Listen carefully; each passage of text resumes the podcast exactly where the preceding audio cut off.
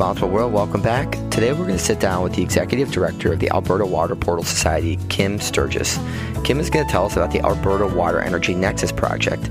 This looks at the, at the intricate relationship between water and energy as it pertains to energy production, agriculture, industry, individual household consumption, and look at how this is all interconnected and how there's not really one single answer solution to water management solution as it pertains to the water energy concept, but looking at how this shared collaborative effort between the decisions we make with our food to the decisions we make at our home to how industry can actually get involved. And there's a lot of different overlaying factors here and multiple stakeholders that we need to consider.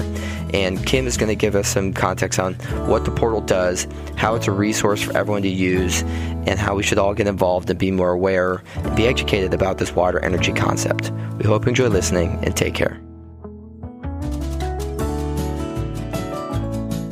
Hello, everyone, and welcome to the Rethinking H2O podcast. Today, we're really excited to sit down with the executive director of the Alberta Water Portal Society, Kim Sturgess. Kim, welcome to the podcast today. How are you doing? Yeah, very good. Thanks so much, Kevin. It's great to be here. Yeah, so you are a water warrior that wears many water hats. Um, and in particular, we're we're going to talk today about water education and the water energy nexus. Um, the Alberta Water Portal is a really exciting project with the Alberta Water Nexus project. Mm-hmm. Um, give me some context on what is that Alberta Water Nexus project and and what what is it and what are the goals of that project? Great. Well, the um, the origin of the project was uh, was really uh, sitting back uh, over the last uh, 15 years or so, and and looking where we see the the key issues in water as they've as they've evolved over the last 15 years. Uh, we all know that we need water for food, which makes up the bulk of how, where water is consumed in the world, about 93% in total worldwide. Uh, we need water for energy to make you know hydroelectric energy or um, for uh, uh, for uh, coal fired generation, any kind of, of, uh, energy production. Um, we need um, water for people, obviously, for drinking, um, to maintain communities. And, you know, we always in, need water for industry. Uh, and finally, we it all has to be within the context of making sure that we have a sustainable um, water system, which means we need water for, uh, for the environment. Um, so over the years, kind of looking at the interplay between those uh, various needs, you know, it becomes clear that um, there is a, a, nexus in those uh, areas. Bringing all of those needs together, there is a, a nexus. We cannot, in a time of constrained water resources, which I'm sure your audience has many, but in here in uh, Alberta, Canada, where um, where we live and operate, um, we are starting to see that um, that there are conflict conflicts between uh, the users of the, for those various uh, users of water for those various purposes. So that was the idea of the nexus, and it really started. Um, we started thinking about it about ten years ago, putting some thoughts around it. And about five years ago, we started to look and say, you know, there's a lot of research work, academic work going on around the notion of nexus.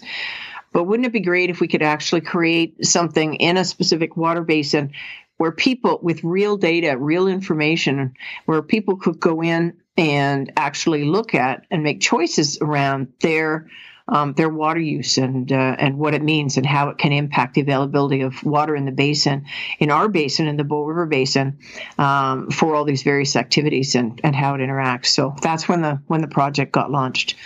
Love it, and yeah, like you said, there's a there's a significant interplay between the different stakeholders. Um, we're mm-hmm. balancing mm-hmm. uh, residential households, you're balancing industry, you're balancing agriculture, mm-hmm. um, you're looking at aspects of policy, economics, mm-hmm. and and so what what can this project, um, what sort of valuable information does it provide, and, and kind of how can people take that information and kind of use it to actually, whether it's better allow them to make their decision or use as a resource or kind of how can this serve as a resource to the different stakeholders that are involved with the water energy nexus? So the the Water Portal uh, Society is focused on water education, and so the target group is is regular folks, you know, people that that um, that that work and live in their communities. Um, you know, high school kids that are looking for for um, resources to help them in their um, in their education pieces, and uh, so this project was really very much targeted at how an individual person, um, the decisions that they make on a day to day basis, how that impacts others and the use of water, um, um, the availability of, of uh, water for other purposes. So um, it's quite it's an educational resource. you can go on at Alberta Water uh, dot com backslash nexus. And uh, a, um, so a, um, an individual can go go in there. There's a there's actually a, there's a number of educational materials to explain what the nexus is how it works the interplay between the various factors. Um, but there is a simulator which we built um, specifically with the data on the bow river basin that allows the person to go in and say okay um, you know, uh, I want to water my lawn today. Um, what impact does that have on the ability of the farmers in the Bow River Basin to make food. Um, you know, or um, you know, I wanted to, you know, keep my lights on all day long, uh, and uh, because uh, we have actually we're powered by hydropower here in in uh, in Calgary, just the value of the location of where we live, and so if I want to put a whole bunch of more power on, that actually means that I'm um, you know, I'm using um, I'm using water that might we might not be able to use for, um, you know, drinking water in the city, that kind of thing. So because those are both non-consumptive uses, and it takes into that account the concept of consumptive versus non-consumptive use, and really tries to work with the the individual to or give them the ability to understand what those trade-offs are that you make every single day in your own home about about what you do with water or what you do at your office or um, you know that that kind of thing. Uh, so that's really what what the purpose is. It's about education. And if I do this, then what? What happens? I like that. I mean, mm-hmm. that's something that it, I think a lot of people tend to ignore, where they don't really look at their decisions within the grander scheme of the society around them. Where I think we know there's no one silver bullet to combating climate change or water shortage resources, but it's a multitude of individual decisions that we make on our own or as a business. And I think that's important to get people to realize, hey, whether it's through the food that I eat or the way that I power my uh, house or the way that how often I'm, I'm using my electrical devices, all these different things are connected to the component of water and energy. And I think what I'd like you to maybe tell me a little bit more about is how, how is it that water and energy are so intricately connected and, and how can you, um, how is it possible you can't have one without the other? Well, um, certainly where uh, where we live here in Alberta, um, you know, power is generated by hydro. You know, there's hydroelectric power, which obviously, you know, that's capturing the power of of our rivers and the flows of the rivers and uh, and uh, turning that into electricity. Um, and uh, by we do have as most locations do, coal-fired generation plants that are in the process of being uh, being phased out. But uh, you know, the cooling, the the water that's used for cooling going through those plants um, is a is a is a use of the water. There are some evaporative uh, losses on those. Mostly, those plants uh, are. Um, um, it's cooling water, so it does come back into the system, but it is a uh, um, it is a draw on, on, the on the system, and and finally we do now ha- have the um, uh, starting to have a lot more of the gas uh, generation. Um, we also are increasing wind and solar, but those don't have a water draw this, to the same extent. So you know every time we're every time we're turning on a, a, a, light, there's some impact on the way, you know, on on the um, utilization of, of that water that that may impact um, some other uh, uh, some other need. Um, the other area for us too, of course, is you know anytime you're producing, um, you know. Uh, the um, uh, oil or gas or coal, um, you know, those are also consumptive. Uh, those are consumptive uses of water, and that's also supporting um, the use of energy. So, anytime we're using energy, we're either, you know, using uh, water to um, um, to be able to make that energy, or we're also using water to produce the fuel that goes into the plants that make the energy. So it's very interconnected. Interesting. And so, what what can an average guy like me in Chicago, or some random person in Florida, or someone that's in Saskatchewan, whoever it may be, what what can they do as a global citizen of the world to a be more aware of the water energy nexus, and what can they do to be proactive to to help be a good global citizen within their watershed? Well, I think there's a number of things. Um, first, um, there are many of uh, municipalities, um, cities now have excellent programs on how to conserve your water um, how to how to uh, make better use of, of your water in your home.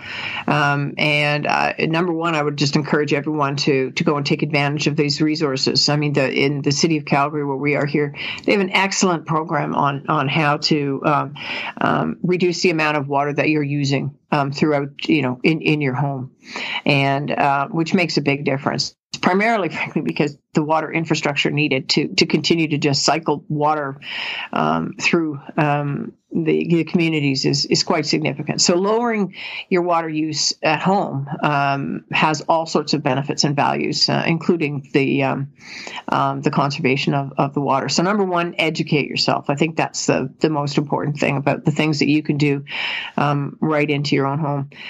the second thing is there's a number the the biggest use of uh, consumptive use of water in the world is producing food. And as the population continues to grow, and as you know, we start to see continuing pressure on some of the big bread baskets of the world in terms of changing climate, um, you know, what we eat has a big impact on how much water is consumed. Uh, I um, you know, I think there's a, everyone knows that you know a pound of beef takes a heck of a lot more uh, water to produce than a than a, you know a pound of, of bread, for example. Um, the other one listeners might be interested in is chocolate. We have a lot of women in our organization, so we had to put that chocolate is uh, by far a larger uh, consumer of, of water in terms of, of, producing an equivalent amount of chocolate than even beef. So um, you know, as as the world is becoming more um, affluent and uh, people are are are coming um, into the sort of middle class, they're consuming a lot more uh, meat and a lot more things like chocolate, nice things, and and that means that our consumption of water is rising um, significantly on a per capita basis. So um, think about what you eat. I know that sounds kind of strange, but uh, um, you know um, the uh, what you eat has a big impact on uh, on how much water is consumed in oh. Uh, in making the food. Absolutely. And actually there I did a podcast earlier with the author Florencia Ramirez and she wrote a book called Eat Less Water. And that's actually it's a really interesting book to look at. She looked at, hey, I live in drought prone California. I'll mm-hmm. implement shower timers to help reduce my shower times. And that's great. Obviously, you can all make the impact of turning the sinks off when you're brushing your teeth, turning, taking shorter showers. Those are kind of almost givens and they're, they're easy almost. And you can make a difference with that. But you're thinking, you know, if you're a really good water steward, maybe a thousand, two thousand gallons you're saving a year. But you can save a thousand, two thousand gallons just with two, three meal settings based on what you're eating. And it really dives into the whole notion of, of how you use rainwater versus groundwater versus organic and the different types of pesticides and how much water goes into the supply chain of cows and chocolate. And I think a lot of that comes back to your first point of education. Mm-hmm. And it sounds crazy and it may be sort of a grassroots approach, but it's, it, it's the decision of one person and it's that person, other people around you that see that decision. And then all of a sudden, if you get a classroom of 20 kids who see you acting in this way to reduce your red meat consumption and to actually do different things that um, allow you to reduce your water footprint, then all of a sudden you've got a kind of a water army of people who are now doing their small part in granted one individual person is is is a small impact but that one person can impact 100 people around them. And then all of a sudden, when you get 100 people acting in a positive global water steward mindset, that's how we can really make a difference to be able to address, like you said, some of these issues that we're going to face moving forward. Uh, we're looking at a world of 9 billion people by 2050. Um, we're already struggling with the amount of food resources and water resources. So um, it seems like the education and awareness that you're providing is is really the blueprint that many of us need to be aware of and that uh, we need to really adopt into our lifestyle as we're continuing to figure out how do we deal with the growing population and, and rise of temperatures um, in this somewhat uncertain world moving forward in just the next 30 year horizon ahead of us. Yeah, well, and I mean, that, there's a couple of, of, key key points in there. Um, you know, I think the, what we try and do with this work in our in our Nexus project is to bring that down so that an individual can actually physically see what a difference is. I mean, there's you know there's lots of, of talk about what all these things are and and but actually being able to bring it down so that when an in, so that a, an individual can see i make a difference because they do make a difference. And and make it very real and tangible for them. And and that's really what we're uh, um, what we're trying to do with this project. One thing i hadn't mentioned till now too is that um, as part of this we've actually been looking at the water quality side as well. And um, you know what's in your water is the is the name of, of that project that that's partners that we um, is part of our nexus work. And it's similar too. I mean what can i do to keep you know, what can I do to to keep my watershed um, cleaner and and better and more sustainable, so that we can have the water in the future. And um, you know, water quality is becoming a bigger and bigger issue all the time, as you as you're well aware. So that's the other side of uh, the other uh, piece of this. But it's all about an individual experience so they actually physically can see what their impacts are and that's that's what we're working hard on for our nexus project love it and and so who is this resource available to? Um, if is this someone anybody. anybody? So you can just go online to albertawater.com backslash nexus and yep. it's available to anybody. You betcha. You can go on there, um, see what the research is, what the state that it's in today. Um, you can check out the the uh, water quality. It's just backslash water quality. Um, those pieces are there. There's there's um, um, um, there's a great video, little video uh, that it's just two and a half minute video that explains all of the concepts in in very simple picto, you know, pictograph type lang- uh, presentation with it that is very, very straightforward and simple, so people can see the concepts and uh, and uh, yeah, go on in and nose around and and uh, hopefully find something uh, that interests you and intrigues you and makes you want to come back. Love it. And so, if people want to get in touch or contact and, and, maybe try and, if there was a teacher or some sort of resource, if they wanted to learn more um, is there a contact us on the website? Or what's the best way to get in touch? Oh, yeah. There's a contact us on the uh, info line on the website, and um, we also have a uh, LinkedIn page. So, um, you know, you can always look us up on uh, Alberta Water Portal Society on uh, on LinkedIn, and um, and we're um, monitor that and and post uh, post information, additional information from time to time. So that's the other way uh, that you can do that quite easily. Love it. Well, Kim, you truly are a wealth of water knowledge, and, and I'm sure we could keep this conversation going on for hours. And we're mm-hmm. really excited to expand a series of podcasts around some of these other niches of water you're focused on, and then also in the future dive into some of the other work that you're doing um, with Water Smart. So um, we want to, on behalf of our, our community and the world of water, we thank you for all everything you're doing, and we look forward to to more amazing water advocacy from you in the future. Great. Thanks so much, Kevin. Really appreciate the opportunity to to tell our story. Thank you.